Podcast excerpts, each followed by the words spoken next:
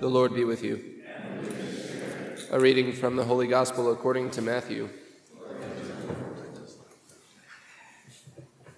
When Jesus saw the crowds, he went up the mountain, and after he had sat down, his disciples came to him.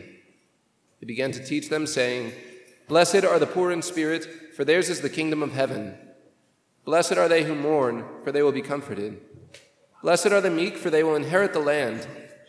Blessed are they who hunger and thirst for righteousness, for they will be satisfied. Blessed are the merciful, for they will be shown mercy. Blessed are the clean of heart, for they will see God. Blessed are the peacemakers, for they will be called children of God. Blessed are they who are persecuted for the sake of righteousness, for theirs is the kingdom of heaven. Blessed are you when they insult you and persecute you, and utter every kind of evil against you falsely because of me. Rejoice and be glad, for your reward will be great in heaven." The Gospel of the Lord.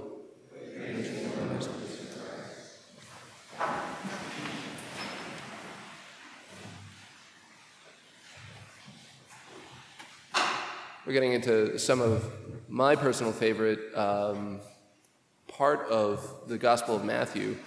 We have today the beginning of the Sermon on the Mount, chapters 5 through 7 of St. Matthew's Gospel. And this is the part that we typically refer to as the Beatitudes. And one thing that I'd like you to consider first is if you were going to look for a summary of what the Gospel was, if you wanted to say in a few words what exactly it is, the good news of that Jesus came to bring, the gospel of Jesus Christ, where would you look for that? Many of us would probably look to other passages in the gospel, but right here, right before us today, is one of the best summaries of what the gospel that Jesus came to bring is. And why is that? Well, the Beatitudes that we have today are something of a preface for the rest of the Sermon on the Mount. He's going to unfold what he's saying here. Everything that he's saying here over the next three chapters of St. Matthew's Gospel will be unfolded, and we'll start to see what Jesus is talking about as he continues to unfold this sermon. And part of the thing is, part of my encouragement to you as we begin the Sermon on the Mount is this teaching of Jesus is his teaching to his disciples. And it's absolutely foundational. These chapters of Matthew's Gospel are foundational. And we're going to be going through them for the next few Sundays, but then once we hit Lent, by the time we get out of Easter, we're going to be past the Sermon on the Mount, so we're not going to go through the whole thing. And so I encourage you to take the time to read through chapters 5 through 7. Read through it slowly, read through it quickly. Read it and see how Jesus is speaking to the depths of your heart and my heart, so that you're able to see exactly what it is that's so foundational about this. Because we see at the beginning of the gospel, gospel passage, that Jesus is speaking these words to who? To none other than his disciples. It's to his disciples that are following him then, and he speaks these words to us as well. And he starts it with the people who are following him are looking for the good news, are looking for the news of salvation that Jesus seems to be already in the beginning of Matthew. He seems to be about and bringing good news to the poor. But he opens his mouth and it starts to sound completely upside down. Happy, blessed, good news for those who are poor. Happy are the poor. Happy are those who are mourning. Happy are those who hunger and thirst for righteousness. Happy are the meek. Happy are the peacemakers. This doesn't sound like the world as we know it. We certainly don't think of people who are mourning as happy. We certainly don't think of the poor or the poor in spirit as people who are happy in this world. And yet this is precisely why Jesus is he's boldly proclaiming this at the start of this great sermon, because he's saying in and through him, in what he's doing, in his life and in his ministry, these words are coming true, that God is at work in Jesus of Nazareth. God is at work in Jesus, and so the world that even though what Jesus is saying, it sounds upside down in the world, that's because the world that we live in, the world that God created, but that has been shaken off course by sin and death, the world as we live in it now is actually upside down. The world is not in the right order that God created it. And so part of God's mission, part of God's purpose in sending his only son, Jesus of Nazareth, is to put the world back on course, to set it right side up. But for those of us who are living in an upside-down world, when the world is set to rights, it's going to feel like Jesus is turning everything on its head. And so these words should still have the sort of power, the sort of force that is going to, we shouldn't just hear it and say, oh, I've heard it all before. These words are supposed to be as shocking to us now, even as ones who are committed to following Jesus in everything that we do. They should still have the effect of transforming our hearts and being a challenge to us. Are we those who are gentle? Are we those who are who mourn over the state of affairs as they are because we want to see, we hunger and thirst for righteousness? Do we dream with God for a world that is truly just? Or do we settle for second rate? Do we settle for saying, well, this is the best that it can be? Do we think that this is just all about, do we think that Jesus is just giving us a new moral code? Is he just giving us a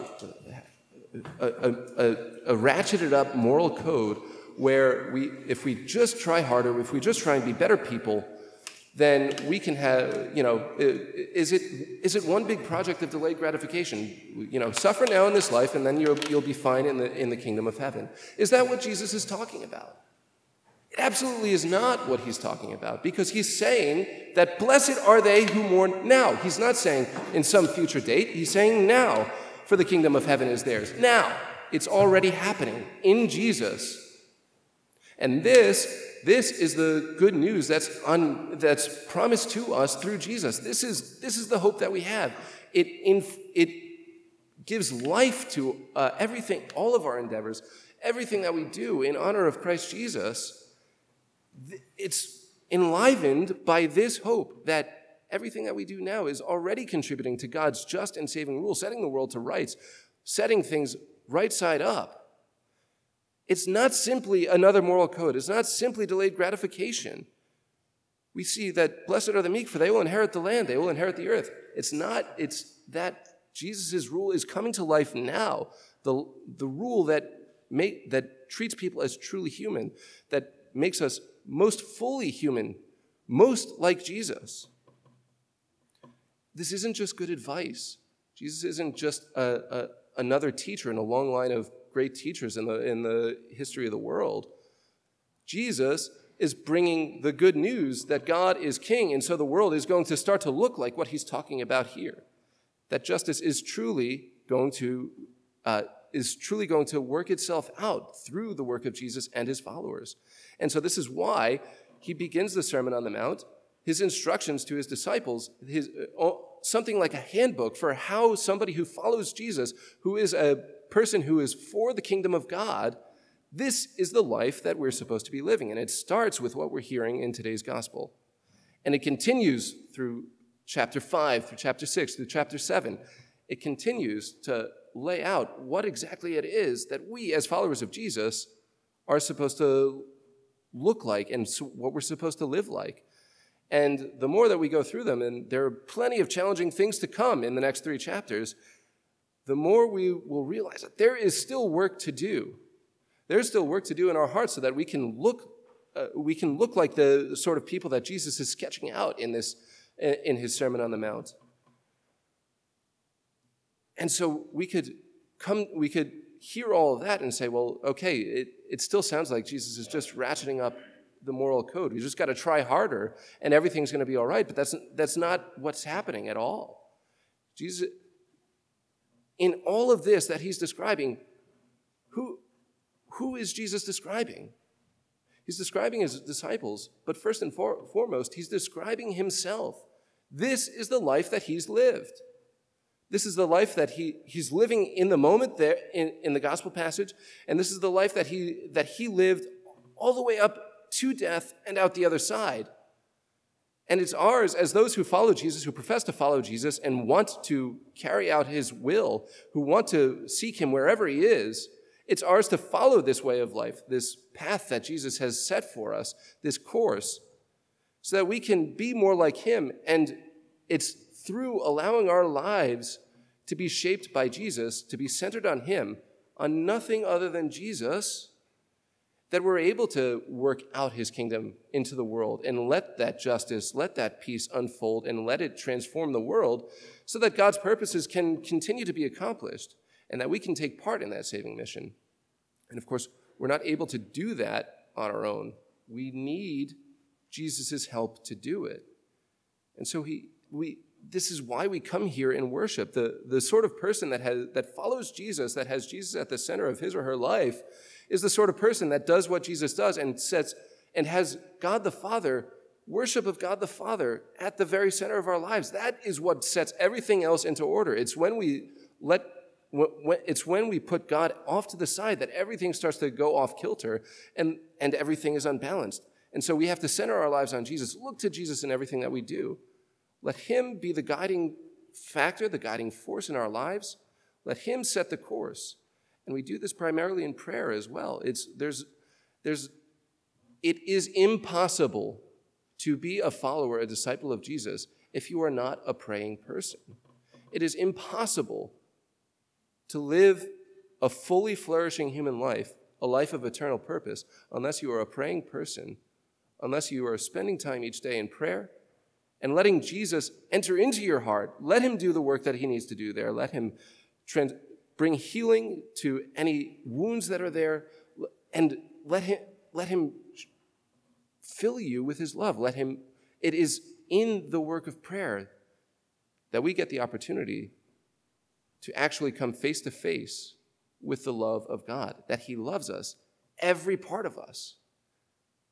There's not one part of us that he does not love. And we start to think of all the things that we've done that we're ashamed of. Well, those memories, those times of darkness in our lives, even there, God loves us. And it's in the work of prayer, primarily, that we set aside time for allowing God to love us. And everything else that we see in the gospel, the way of living a life of discipleship, of following after Jesus, that follows simply from the fact of knowing ourselves to be loved by God. And of course, Father Daniel and I get up here and say almost the same thing every week, that we're loved and forgiven by God. But that's because we need to hear it. We need to hear it over and over again. There is nothing else that is going to sustain us in what we are called to do as followers of Christ. And so I'll say it until I'm blue in the face. I'll say it till I pass out. But we need to encounter the love of Jesus if we are going to live the lives of the people who are bearing God's good news. And knowing that we're loved and forgiven by Jesus, we are able to